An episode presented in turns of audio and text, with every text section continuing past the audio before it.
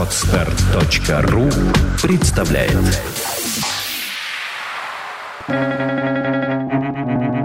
Свободное радио Компьюлента. Нет иной защиты от критики, кроме безвестности. Джозеф Аддисон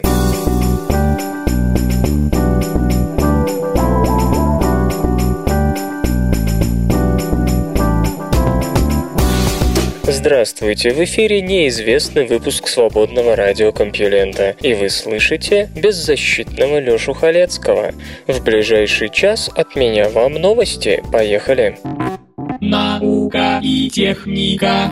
Телескоп Apex сфотографировал одну из ближайших областей звездообразования.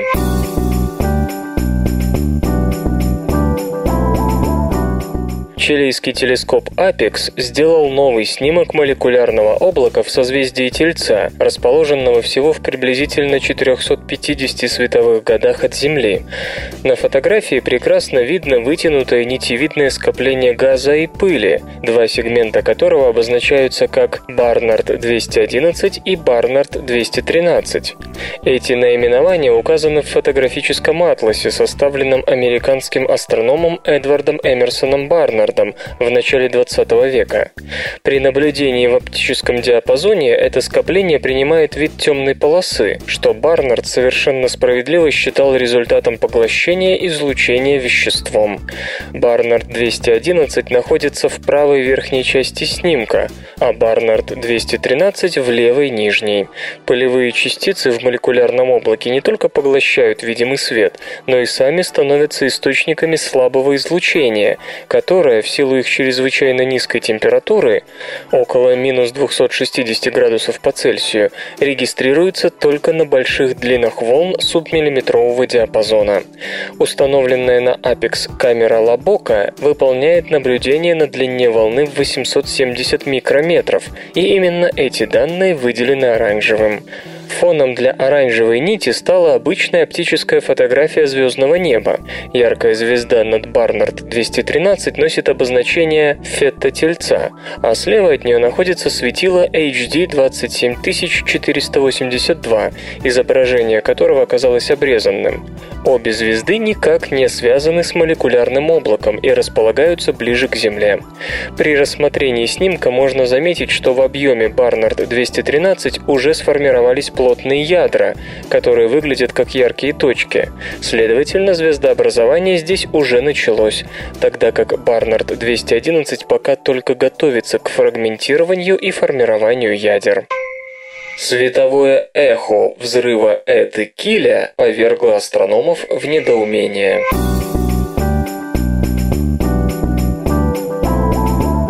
Эта Киля – одна из самых неверно истолкованных звезд. 170 лет назад астрономы приняли ряд извержений на ее поверхности за сверхновую, однако, к их удивлению, звезда не умерла. С тех пор ветренный характер светила, казалось бы, детально изучен, но наблюдения светового эха древнего взрыва снова поднимают вопросы без ответов. Световое эхо, открытое около 100 лет назад, это свет далекого яркого события, например, сверхновой, отраженный от окружающей пыли. Иногда он достигает Земли через сотни лет после того излучения, которое идет к нам прямым путем. За последние десятилетия специалисты научились работать с этим светом, анализировать длину волны и делать выводы о температуре материала взрыва, его составе и скорости, с которой он был извергнут. Один из таких взрывов – великое извержение Эты Киля, масса которой примерно в 100 раз больше солнечной. Это одна из самых массивных двойных систем Млечного Пути. Между 1838 и 1858 годами она потеряла примерно одну десятую своей массы, выбросив материал со скоростью около 1000 км в секунду.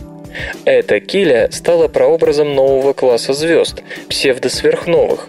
Они разогреваются по меньшей мере до 7000 кельвинов, что приводит к отслаиванию и резкому выбросу поверхностного материала. Однако наблюдения светового эха, выполненные Армином Рестом из научного института космического телескопа и его коллегами, показало, что эта киля во время своего знаменитого извержения была гораздо холоднее, около 5000 кельвинов. Иными словами, ее нельзя отнести к псевдосверхновым. Астроном Аугусто Доминелли из Института астрономии, геофизики и науки об атмосфере Университета Сан-Паулу, Бразилия, открывший, что эта киля в действительности представляет собой двойную систему, чрезвычайно удивлен результатом исследования. Любой хорошо образованный астроном был готов биться об заклад, что они найдут спектр звезды с температурой в 7000 кельвинов. Почему же случилось извержение и почему оно не уничтожило звезду? Ответа на эти вопросы теперь нет. Возможно, взрывы были вызваны возросшим гравитационным взаимодействием, когда две звезды в системе подошли близко друг к другу. Однако есть и другое объяснение. Высокая температура в ядре звезды создает электронные пары и их античастицы, позитроны, которые быстро рекомбинируются. Возникает нестабильность, порождающая локальный взрыв. Остается только одно – искать световое эхо в других частях неба, дабы уточнить скорость и температуру выброса выброшенного материала. Единственная известная черная дыра промежуточной массы окружена молодыми звездами.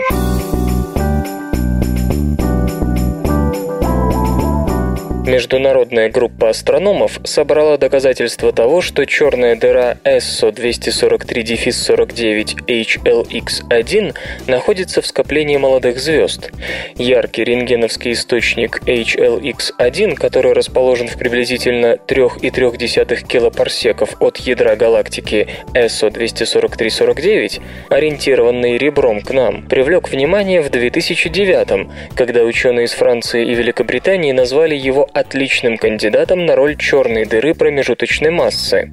Самой интересной особенностью HLX1 стало то, что его оценочная рентгеновская светимость примерно в 400 раз превышала теоретический эдингтоновский предел для обычной небольшой черной дыры массой в 20 солнечных.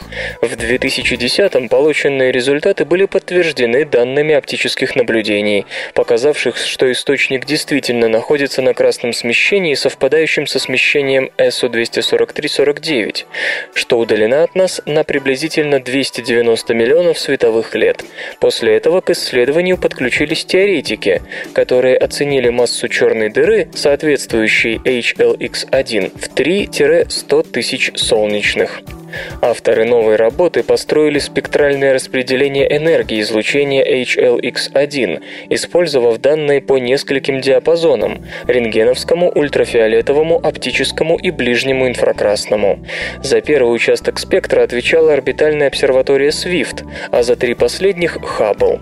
Наблюдения Swift, отмечу, стартовали три года назад, и телескоп успел зарегистрировать довольно резкие колебания рентгеновской светимости HLX1, вызванные вызванные, вероятно, приливным разрушением подошедших к черной дыре звезд. Модулируя найденное спектральное распределение, астрономы обнаружили, что одного лишь аккреционного диска черной дыры недостаточно для того, чтобы воспроизвести излучение HLX1.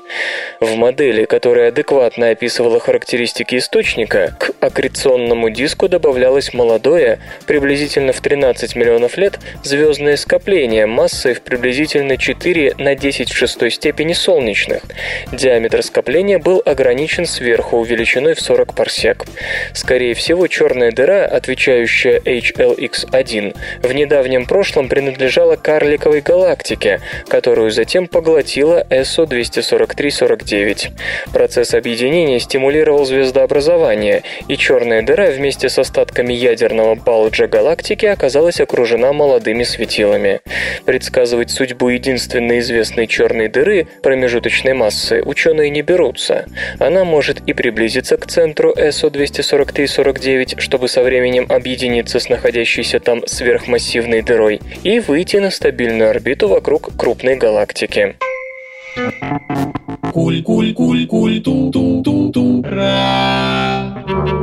Сухопутные острова защитят японцев от цунами. Последствия катастрофических цунами хорошо известны.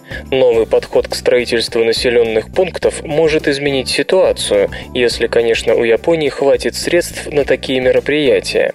Кейчиро Сако из токийской компании Sako Architects разработал проект Tohoku Sky Village, который предполагает строительство искусственных островов в виде высоких цилиндров из предварительно напряженного железобетона. Внутри цилиндры пронизаны бетонными лучами, тянущимися от центра к окружности, подобно спицам в велосипедном колесе. Толщина наружных стенок каждого из островов 50 см, та же толщина и у стен лучей. Для ослабления ударного действия цунами острова будут иметь овальную форму, что позволит воде обтекать их. Общая площадь каждого трехуровневого сооружения составит 90 тысяч квадратных метров. При этом оно будет стоять на фундаменте из стальных опор, уходящих глубоко в скальное основание. Для снижения стоимости искусственных островов при их создании планируется использовать строительный мусор, образовавшийся после катастрофического цунами 2011 года. На верхней поверхности острова будут размещены жилые дома от 100 до 500 на каждом. На нижних уровнях пропишутся автомобильные парковки, коммуникации, жизнеобеспечивающее оборудование. Вход на остров будет располагаться у основания и автоматически закрываться сразу же после подачи предупреждения об угрозе цунами.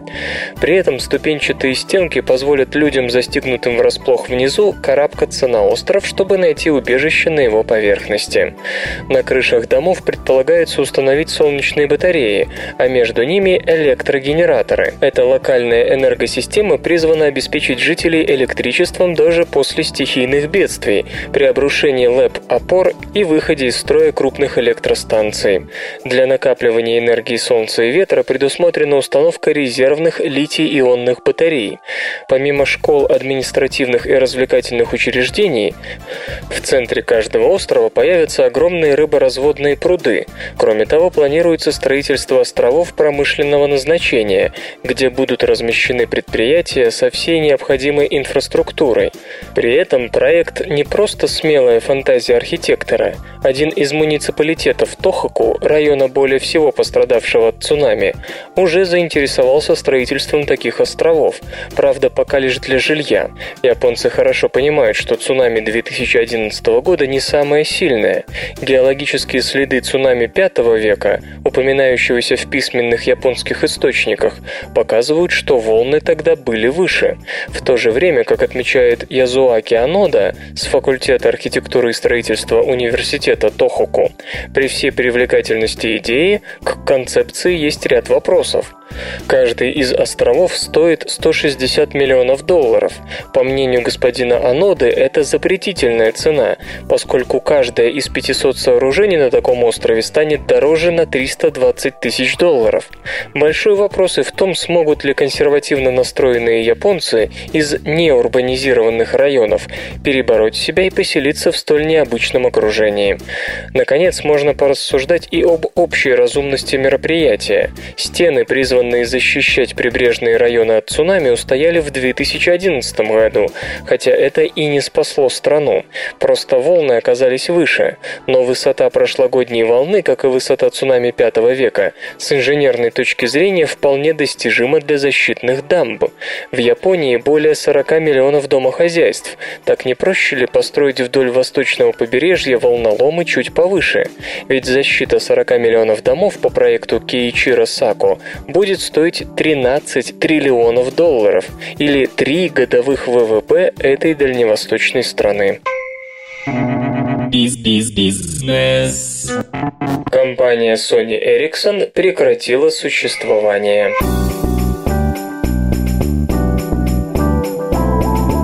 Корпорация Sony объявила сегодня о завершении сделки по приобретению 50% доли Ericsson в совместном предприятии Sony Ericsson. Покупка обошлась в миллиард 50 миллионов евро. Sony Ericsson, появившаяся в 2001 в последнее время терпела поражение на всех фронтах сотового рынка.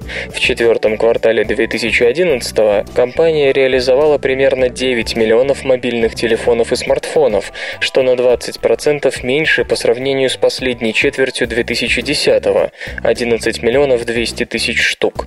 Поставки за год снизились на те же 20% – с 43 миллионов 100 тысяч до 34 миллионов 400 тысяч штук. Выкупив долю шведского партнера, Sony надеется укрепить позиции в сегменте сотовых аппаратов, теснее интегрировав телефонный бизнес со своими подразделениями по выпуску планшетов, персональных компьютеров и портативных игровых консолей.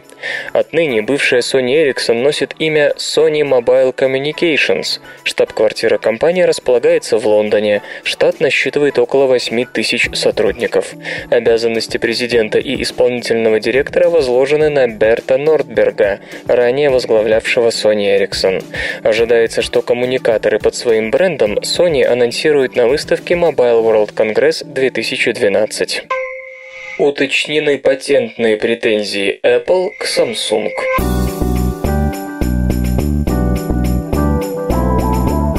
На днях стало известно, что Apple обратилась в суд США с требованием запретить продажи флагманского коммуникатора Samsung Galaxy Nexus из-за нарушения патентов. Как теперь выясняется, претензии яблочной империи не ограничились только этим смартфоном. Изучение жалобы Apple показало, что в ней в общей сложности упоминается 8 патентов, а не 4, как сообщалось. Документы описывают средства обработки данных, инструменты голосового поиска, автодополнение слов при наборе, систему жестовой разблокировки смартфонов, а также различные интерфейсные элементы, в частности средства отображения релевантной контактной информации и опции для пропущенных звонков. В жалобе Apple упоминает 17 портативных устройств Samsung. Помимо Galaxy Nexus в число нарушающих патенты аппаратов вошли Galaxy S2 Skyrocket, Galaxy S2 Epic 4G Touch, Galaxy S2 Galaxy Nexus, Illusion, Captivate Glide, Light, Exhibit 2 4G, Stratosphere, Transform Ultra, Admire, Conquer 4G и Dart. Кроме того, Samsung якобы незаконно использует разработки конкурентов в карманных плеерах Galaxy Player 4.0 и 5.0, а также в планшетных компьютерах Galaxy Tab 7.0 Plus и Galaxy Tab 8.9. Патентные разбирательства между компаниями инициированы в 10 странах. Изначально Apple обвинила южнокорейского производителя в копировании элементов дизайна, пользовательского интерфейса и оформления упаковки iPad и iPhone. Противник же уличил Apple в нарушении патентов, касающихся беспроводной передачи данных, средств уменьшения энергопотребления и коррекции ошибок. Эти забавные ученые когда во время войны знаменитый физик Нильс Бор решил бежать из оккупированной Дании, он не рискнул взять с собой золотую медаль Нобелевского лауреата. Он растворил ее в царской водке, а бутыль с раствором оставил на видном месте в шкафу. Вернувшись на родину после войны, Бор извлек золото из раствора и заказал себе из него новую медаль. Наука и техника. В ацтекском храме найдены таблички с изложением мифа об Уицелопочтли. В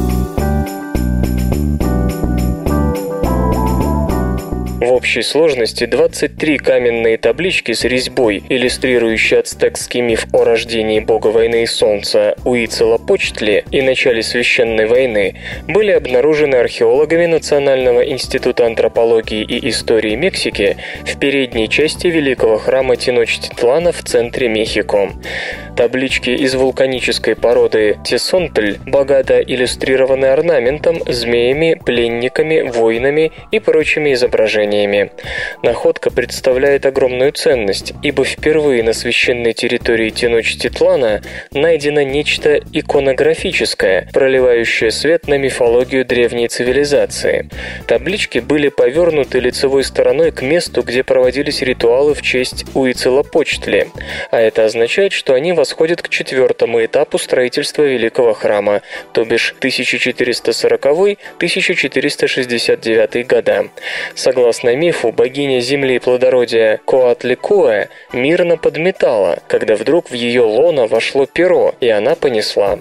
Это обстоятельство разозлило ее детей, и 400 воинов Ацтлана во главе с богиней Койоль-Шауки решили добраться до горы Коатепек, где жила Коатликуэ, и убить ее. Так началась священная война. На берегах озера Тескоко в долине Мехико южные воины основали город Мимишкоас, что на языке нуатль означает «спустившийся с небес».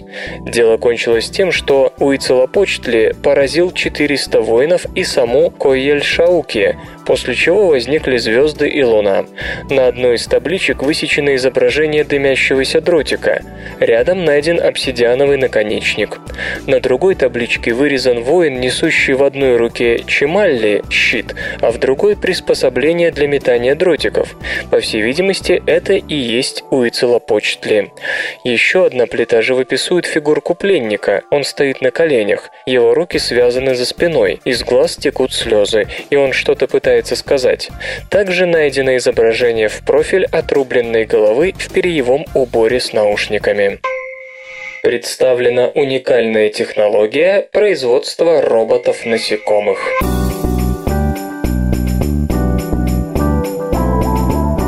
Технология производства роботов-насекомых, недавно созданная в Гарвардской лаборатории мини-роботов, напоминает изготовление оригами и детских книжек-раскладушек. Ее авторы Просеев Сридхаран и Питер Уитни – аспиранты Гарвардской школы инжиниринга и прикладных наук. Впрочем, при таких легковесных прообразах методика обещает серьезно упростить производство малоразмерных роботов, аэродинамика которых скопирована с насекомых. И не только их, но и целого ряда малых электромеханических устройств. Процесс напоминает изготовление бумажных самолетиков, хотя, конечно, есть и отличия. Вместо одного-двух слоев бумаги в прототипах используются 18 слоев из углеродного волокна, пластиковой пленки каптон, тонкого титанового листа, медных проводков, керамики и клеящих листов, которые выполняют связующую роль. Для вырезки применяется лазер. Все слои затем ламинируются, но в их структуре остается 115 гибких петель по 2,4 мм длиной, позволяющих плоской в сечении конструкции формировать объемный объект. Так одновременно достигается жесткость и возможность в один техпроцесс получить сразу готовый трехмерный объект весом в 90 мг. Американский четвертак по весу равен 63 таким робопчелам. Гарвардская монолитная пчела Моби разворачивается прямо на сборочном стенде, где изготавливается эта 20-слойная фигурка оригами. На одном стенде могут вырезаться одновременно шаблоны для дюжин мини-роботов. Фактически мы превратили искусство их изготовления в автоматизированный процесс массового производства, говорит Просеев Сридхаран. Он, Питер Уитни и их коллеги из лаборатории годами трудились над роботами размером с насекомых, которые могли бы летать и управляться самостоятельно в рамках колонии, подобной улью или муравейнику. Прежде производство мини-роботов даже в лабораторных условиях было кошмаром. Вы берете очень твердую, тонстеновую нить, мажете суперклеем и бежите к микроскопу, чтобы увидеть, куда ее вставлять, прямо как хирург при артроскопии, рассказывает господин Сридхаран. Кроме того, новая технология позволяет использовать углеродное волокно, уже прошедшее термическую обработку. Применявшееся до этого необработанное волокно было мягким, его куда сложнее правильно зафиксировать. Да и требовавшаяся после этого температурная обработка вводила еще один промежуточный до установки электронных компонентов этап. Теперь электроника размещается прямо на робопчелах, словно на обычных печатных платах. При использовании предварительно напряженных материалов можно даже организовать самосборку. Потенциальное применение технологии выходит далеко за пределы производства микробеспилотных летательных аппаратов. С ее использованием может быть собрано любое электромеханическое устройство. Замечу и то, что в ней задействованы те же технические средства, которые применяются для изготовления печатных плат, а значит технологию можно развернуть в промышленном масштабе. Разработчики сообщают, что допуски снизились до 5 микрометров, а брак уменьшился с 85 до 0%. На технологию уже подана патентная заявка. Ведутся переговоры с венчурными компаниями о ее коммерциализации. Конвертоплан Augusta Westland AW609 готов выйти на рынок в 2016 году.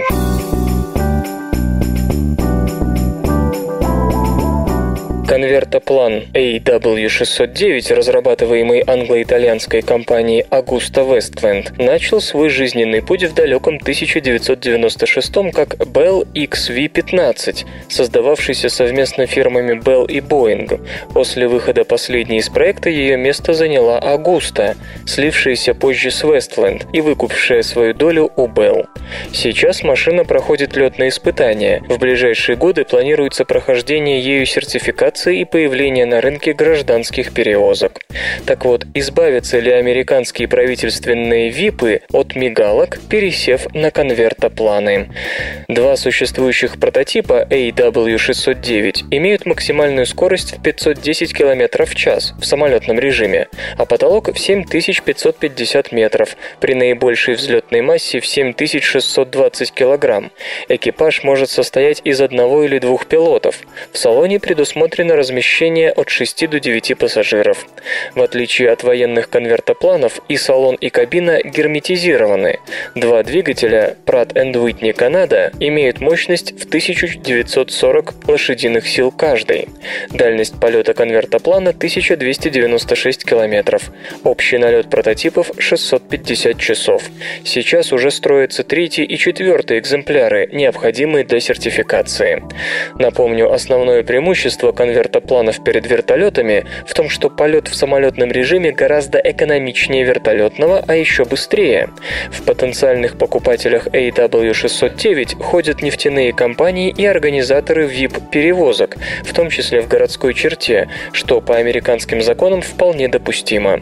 Сегодня для этого применяются вертолеты, стоимость полетного часа которых в несколько раз больше, чем у самолета с той же нагрузкой. Правда, конвертопланы уступают обычным самолетам в обтекаемости в силу сравнительно длинных лопастей и моторов большого диаметра, которые для взлета по вертолетному должны быть значительно мощнее, чем на самолете. По заявлениям разработчиков, им удалось в значительной степени обойти обе проблемы за счет нового ламинарного профиля крыла и сравнительно небольших обжатых моторов. При этом пилотирование в самолетном режиме должно стать чуть строже из-за увеличения скорости сваливания, связанного с применением более скоростного скоростного и экономичного профиля крыла. Сейчас основные проблемы сконцентрировались вокруг отработки автопилота для этой машины. Следует отметить, что если еще несколько лет назад представители компании намекали на возможность едва ли не беспилотного полета, то ни в планах сертификации, ни в нынешних заявлениях ничего такого уже нет. Можно предположить, что сложности с отработкой автопилота стали главным фактором, требующим производства дополнительных прототипов и тормозящим сертификацию летательного аппарата аппарата. Агуста Вестленд собирается получить сертификацию Федерального авиационного агентства США в первой половине 2016 -го.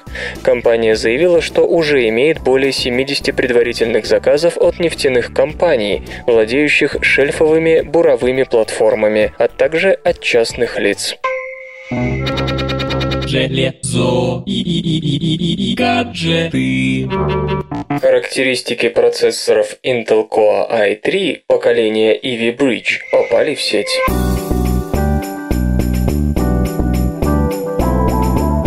Корпорация Intel, по сообщениям осведомленных веб-источников, поначалу предложит как минимум 5 процессоров Core i3 поколения Ivy Bridge. Напомню, что для Ivy Bridge предусмотрено использование 22-нанометровой технологии производства и методики 3-Gate, транзисторы с трехмерной структурой. Чипы получат значительно усовершенствованное видеоядро с поддержкой программного интерфейса DirectX 11. Сообщается, что на первых порах в состав платформы Ivy Bridge войдут 55-ваттные процессоры Core i3 3420 с частотой 3,4 ГГц, графическое ядро Intel HD 2500, а также i3 3225 3,3 ГГц, i3 3220 3,3 ГГц, i3 3240T 3 ГГц и i3 3220T 2,8 ГГц с максимальным значением рассеиваемой тепловой энергии в 35 Вт. Все названные изделия получат два ядра, 3 МБ кэш памяти, контроллер DDR3 и поддержку технологии многопоточности Hyper-Threading. Частота графического ядра составит 650-1050 МГц. Отмечается, что для процессоров Core i3 не предусмотрена поддержка технологии повышения быстродействия Turbo Boost и интерфейса PCI Express 3.0. Он будет использоваться у более мощных чипов серии Core i5 и Core i7. Кроме того, сообщается, что Intel повременит с массовыми поставками Ivy Bridge до июня-июля, хотя небольшие партии этих процессоров будут отгружаться с апреля.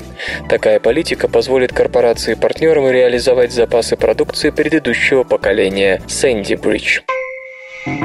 Музычный перапынок. Сегодня в эфире свободного радиокомпьюлента группа «Криволучье», а получать эстетическое удовольствие мы будем от песни «Пропуск в рай».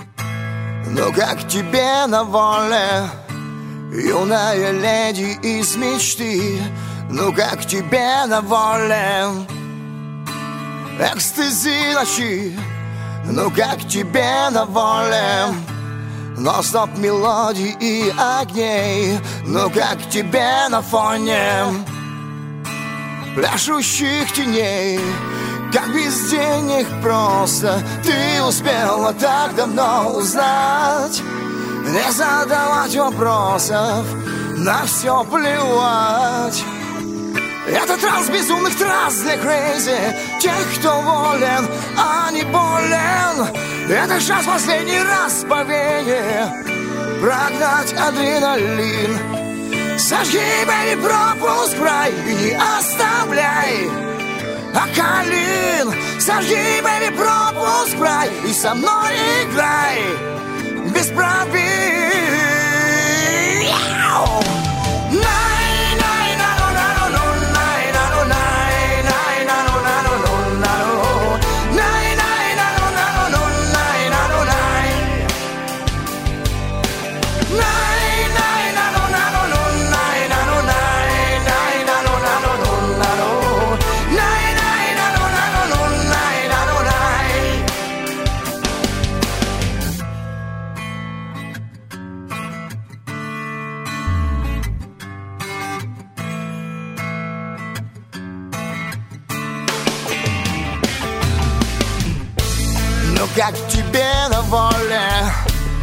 Что мне реально в блеске глаз Ну как тебе на воле? Предрассветный час Ну как тебе на воле? Отвечу на языке без слов Ну как тебе на воле? Плыть течение снов Завтра будет поздно Станешь взрослый, жутко скучный ты непросто разнос пойти. Этот раз безумных трасс для крейзи Тех, кто волен, а не болен Это шанс последний раз по вене. Прогнать адреналин. Сожги, бэби, пропуск брай И не оставляй. Калин Сожги, бэби, пропуск край И со мной играй. Без правил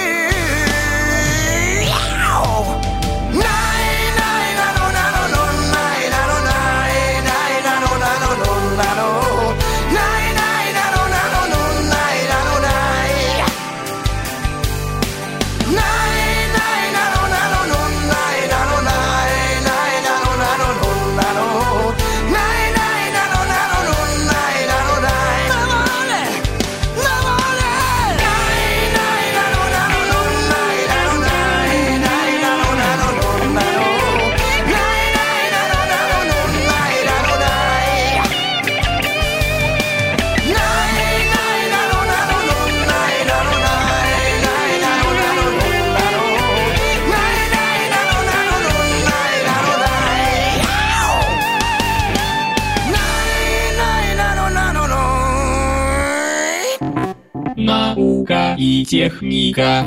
Нанометровое покрытие из оксида алюминия удваивает скорость переноса тепла.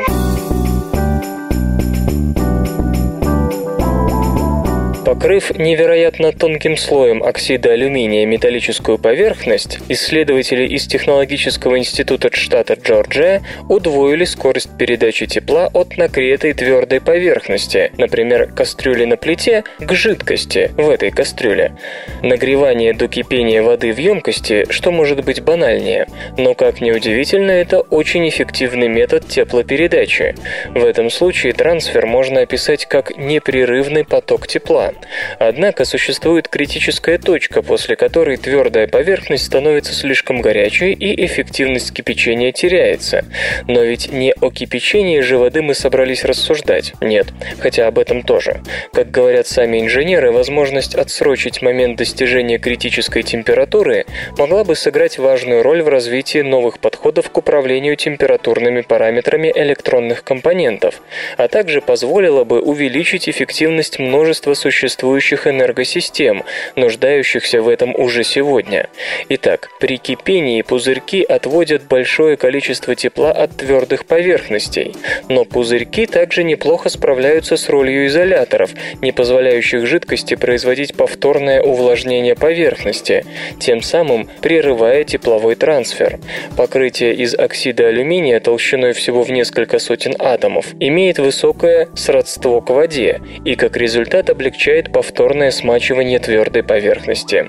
Для получения покрытия из оксида алюминия использовался метод атомно-слоевой эпитаксии, позволивший ученым очень точно контролировать толщину формируемого слоя. Благодаря исключительной тонкости дополнительный оксидный слой не увеличивает термическое сопротивление, зато действительно интенсифицирует эффективность процесса переноса тепла в целом. Что ж, подождем, когда подобные технологии доберутся до реального применения. Водяное охлаждение, нагрев воды на тепловых и атомных электростанциях и прочее. Может, хоть тогда не понадобится развешивать повсюду ртутные лампы, потенциально отравляя все вокруг в судорожных попытках сэкономить на дорогущем электричестве. Курение способствует росту вредных бактерий в ротовой полости.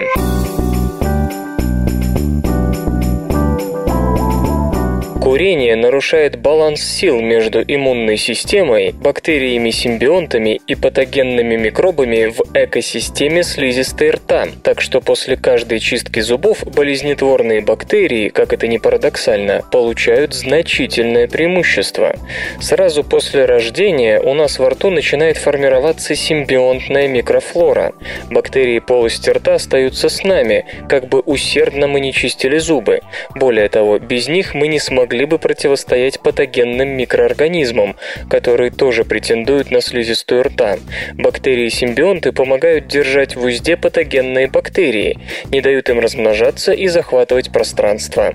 Таким образом, в полости рта формируется своеобразная экосистема, в которой поддерживается баланс сил. Наш иммунитет не трогает полезные бактерии, а те со своей стороны ограничивают рост вредных. Эта экосистема устойчива даже к таким энергичным воздействиям, как зубная паста и зубная щетка, которые, вообще говоря, очищают полость рта от всех бактерий, и хороших, и плохих. Совсем иначе дела обстоят у курильщиков. Исследователи из Университета Огайо несколько дней наблюдали за состоянием микрофлоры у 15 курящих и такого же числа некурящих людей. Ученые отбирали пробы слизистой спустя 1, 2, 4 и 7 дней после глубокой чистки ротовой полости. С одной стороны, их интересовал видовый состав микроорганизмов, который можно было определить по наличию ДНК. В то же время проверялось состояние иммунной системы. Как пишут исследователи, после чистки ротовой полости у некурящих довольно быстро начинал восстанавливаться газон из нескольких видов бактерий-симбионтов. Равновесие возвращалось. Патогенные микробы не успевали укрепиться. У курильщиков дело обстояло ровно наоборот. Через сутки после чистки у них во рту начинали доминировать патогенные микроорганизмы. Микробное равновесие в ротовой полости у курящих рано или поздно восстанавливалось, но процесс занимал слишком долгое время, и болезнетворные микробы получали таким образом шанс. В то же время в слизистой рта у курильщиков был сильно повышен уровень цитокинов, сигнальных белков, управляющих процессами воспаления. Иммунитет атаковал всех без разбору, как плохих микробов, так и полезных симптомов симбионтов, что опять-таки играло на руку болезнетворным бактериям. Словом, курение каким-то образом влияет на взаимосвязи между микроорганизмами и иммунитетом, и сложившаяся здоровая экосистема не может восстановить себя после стресса, хотя конкретные механизмы этого ученым еще предстоит выяснить. Таблетка позволит насладиться продолжительным рождественским купанием.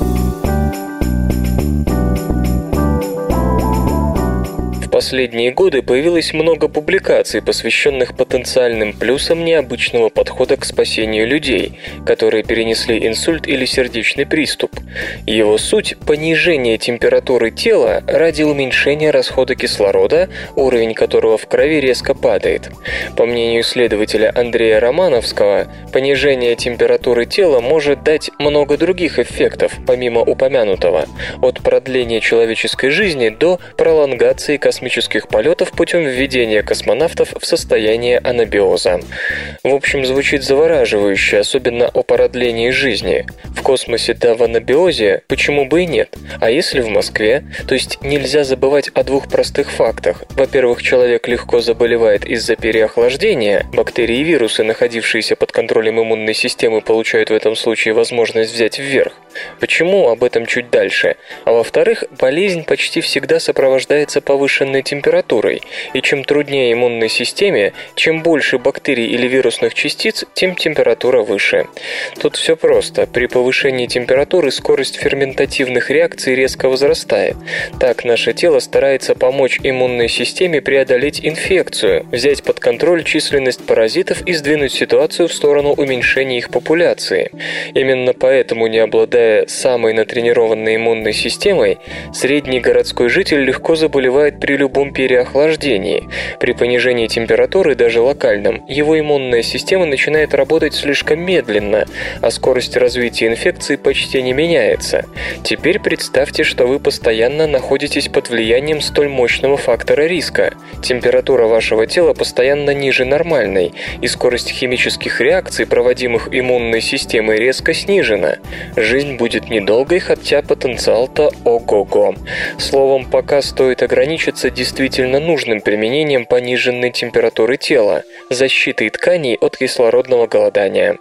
Естественной преградой для понижения температуры тела и, как следствие, защиты клеток мозга от кислородного голодания после перенесенного инсульта является наш собственный механизм тепловой регуляции. Кровеносные сосуды кожи сокращаются, начинается мелкий тремор, бурая жировая ткань генерирует тепло, а пациент испытывает жгучее желание найти местечко потеплее. Все это следствие работы термоэффектора. Специальный протеин-рецептор TRPM8, экспрессирующийся в сенсорных нейронах, в случае активации низкой температуры, открывает в клеточной мембране особый канал, позволяя проходить по нему ионам кальция и натрия, который в свою очередь генерирует биоэлектрический потенциал внутри клетки, заставляя сенсорный нейрон подавать сигнал нервной системе. В конечном итоге это и приводит к ощущению холода.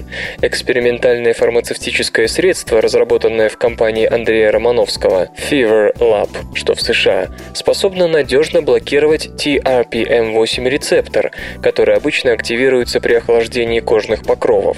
Сообщается, что вещество под названием M8B может заставить тело полностью прекратить защищать свою нормальную температуру. Это значит, что при переохлаждении никакой попытки удержать температуру крови на уровне 37 7 градусов по Цельсию предпринято не будет.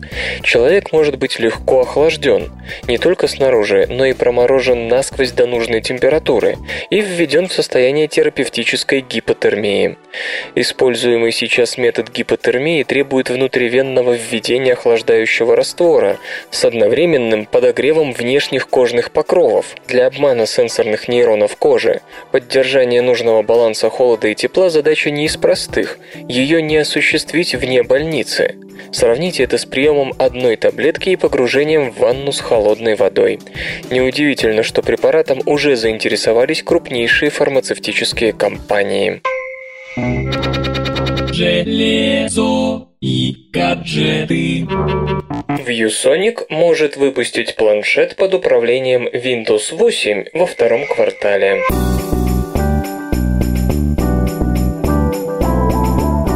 Директор по маркетингу в ViewSonic Макс Лю обозначил ориентировочные сроки выхода новых планшетов компании.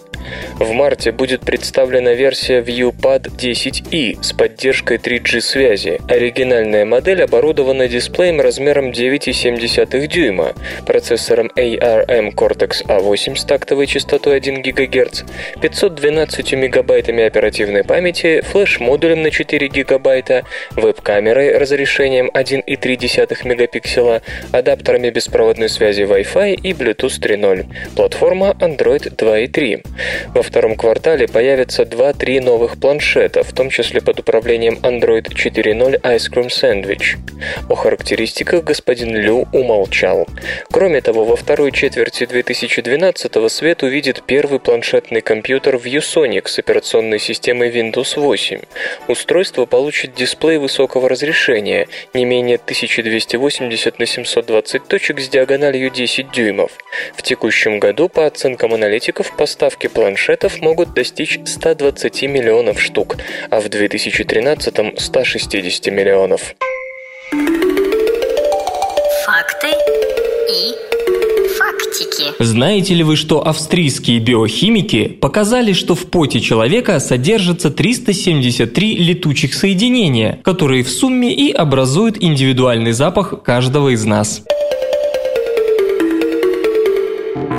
Наука и техника.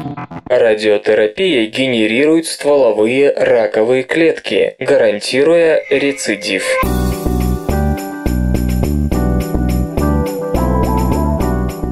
Полагают, основной причиной рецидивов опухоли являются стволовые клетки рака молочной железы. Эти клетки печально известны своей высочайшей устойчивостью к облучению и почти невосприимчивы к химиотерапии. Исследователи из Калифорнийского университета в Лос-Анджелесе первыми сообщили о крайне опасном побочном эффекте повсеместно применяемой радиотерапии. Как оказалось, именно ионизирующее излучение, которое уничтожает по меньшей мере половину всех клеток опухоли за сеанс, трансформирует обычные раковые клетки в устойчивые к дальнейшей терапии стволовые. К сожалению, это означает, что самое эффективное противораковое лечение является и самым рискованным. Однако у любой медали всегда есть две стороны. И вместо того, чтобы повсеместно отказаться от радиотерапии, исследователи предлагают разобраться в деталях взаимодействия облучения с раковыми клетками, дабы научиться избегать столь опасной трансформации и сделать и без того эффективную методику еще более действенной. Проводя исследование, результаты которого опубликованы в журнале Stem Cell, группа, ведомая Фрэнком Паджонком, выяснила, что генерирование индуцированных стволовых клеток рака груди происходит из-за активации тех же клеточных механизмов, что используются для перепрограммирования нормальных клеток в плюрипатентные стволовые в регенеративной медицине. Исследователи начали эксперимент того, что отделили от основной массы опухоли все стволовые клетки, которые были в ней до облучения. Очень незначительное количество, но того требует частота опыта. Затем обычные раковые клетки были подвергнуты воздействию ионизирующего излучения и подсажены в подопытную крысу. Используя уникальную имиджинговую систему, которую господин Паджунг и его коллеги разработали специально для визуализации стволовых клеток, ученые смогли наблюдать весь процесс трансформации обычных раковых клеток в индуцированные стволовые клетки рака груди, сразу же после облучения. Результат был удивительно схож с тем, как выглядели стволовые клетки, которые были удалены из опухоли перед облучением. Кроме того, оказалось, что новые индуцированные стволовые клетки рака груди обрели способность к формированию злокачественных новообразований, по меньшей мере в 30 раз превышающую талант обычных раковых клеток, из которых эти самые индуцированные рака груди только что были получены. Как и предполагалось, не испытывающая стресса растущая раковая опухоль содержит лишь небольшое количество стволовых клеток. Напротив, в случае стрессового воздействия, угрожающего уничтожить всю популяцию клеток, происходит резкое усиление роста новых индуцированных стволовых клеток рака груди, призванных восстановить опухоль. Таким образом, еще одним важнейшим выводом из этой работы является то, что описание механизма взаимодействия ионизирующего излучения с раковыми клетками должно выходить далеко за рамки привычного повреждения ДНК и уничтожения клетки. О пользе прионов.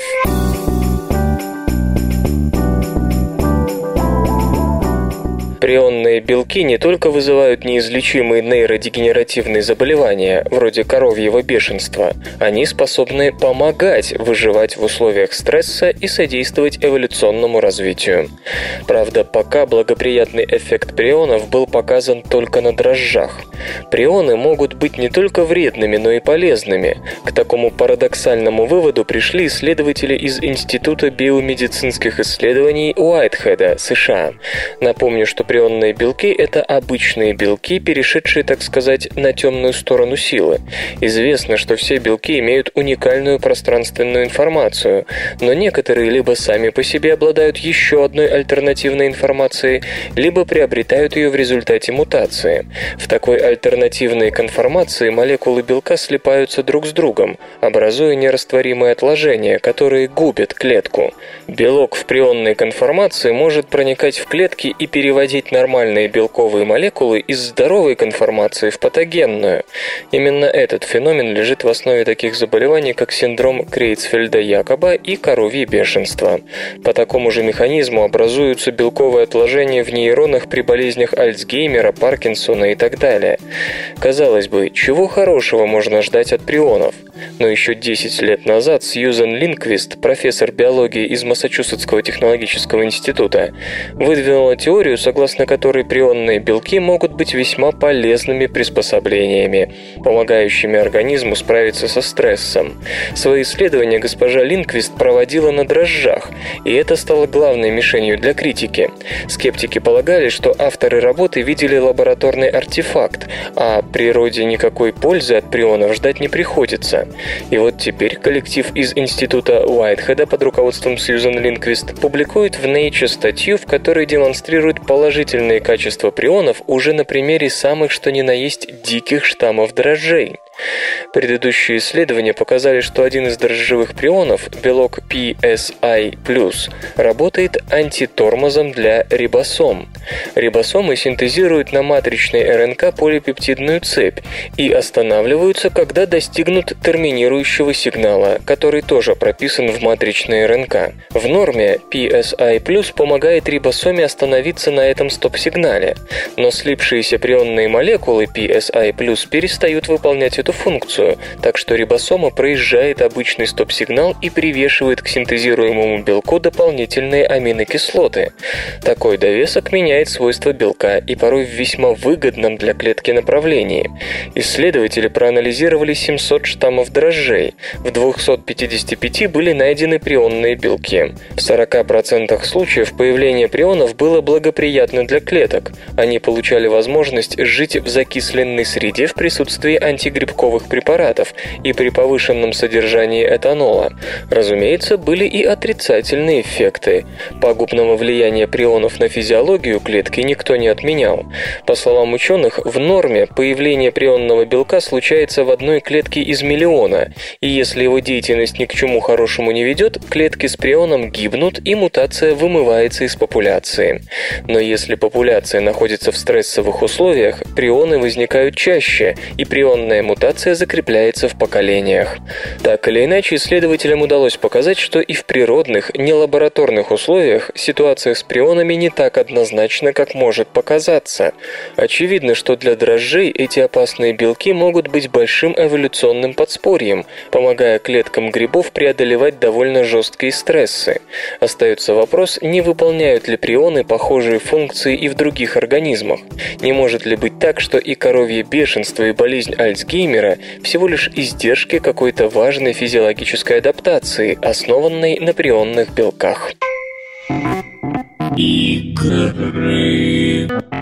Джордан Мехнер возвращается в игроиндустрию.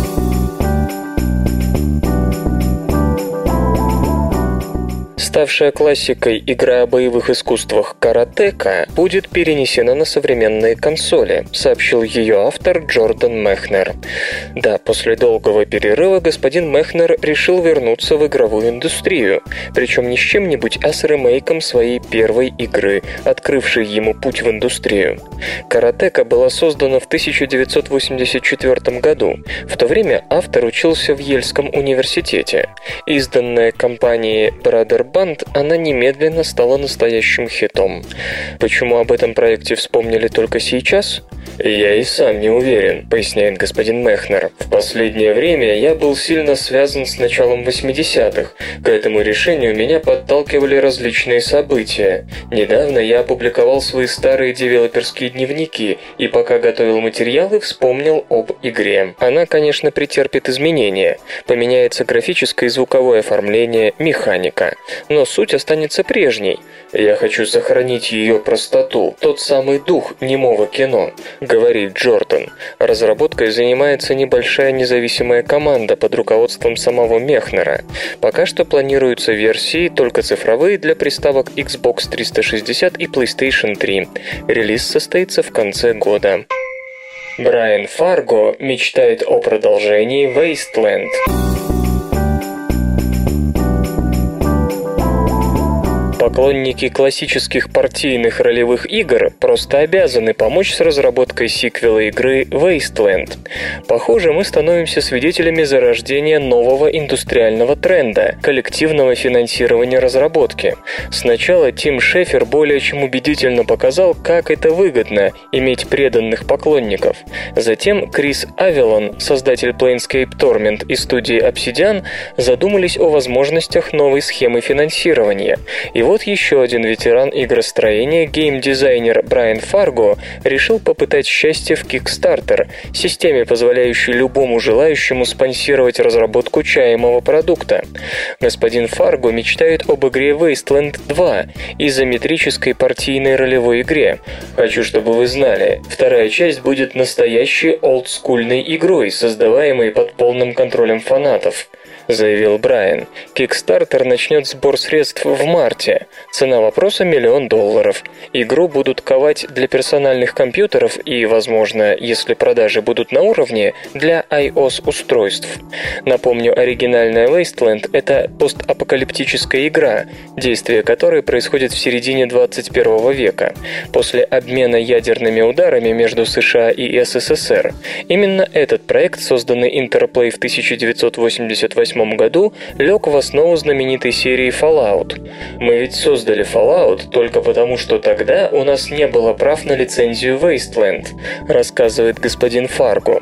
Что ж, сейчас все иначе. Легендарный разработчик руководит студией In Exile, которая в 2003 выкупила у Electronic Arts все права на Wasteland. Новая игра Тима Шефера выйдет на пяти платформах.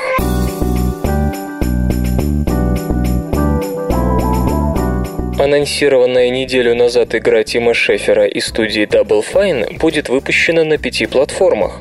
Господин Шефер решил создать квест в духе старой школы, нечто вроде легендарных игр Lucas Arts, таких как Full Throttle, Monkey Island и Grim Fandango.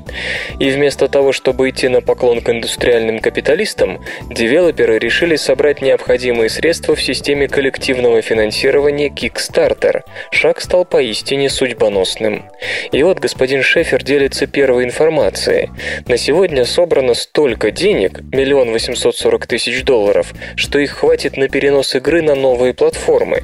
Изначально речь шла лишь о версии для персональных компьютеров, но теперь в список добавились Macintosh, Linux-системы, а также мобильные устройства под управлением iOS и Android.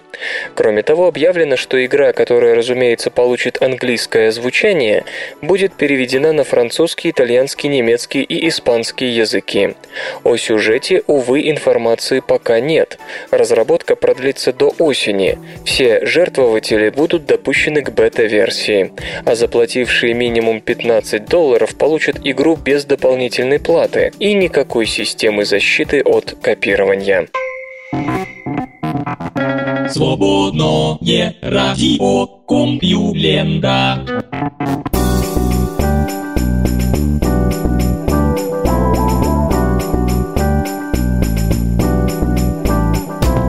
Неизвестный выпуск СРК подошел к концу. Загляните на сайт компьюлента.ру, там новостей еще больше. Ну а меня, Лешу Халецкого, вы обязательно услышите завтра. Обещаю и держите себя в руках. Свободное радио Компьюлента. Скачать другие выпуски подкаста вы можете на podster.ru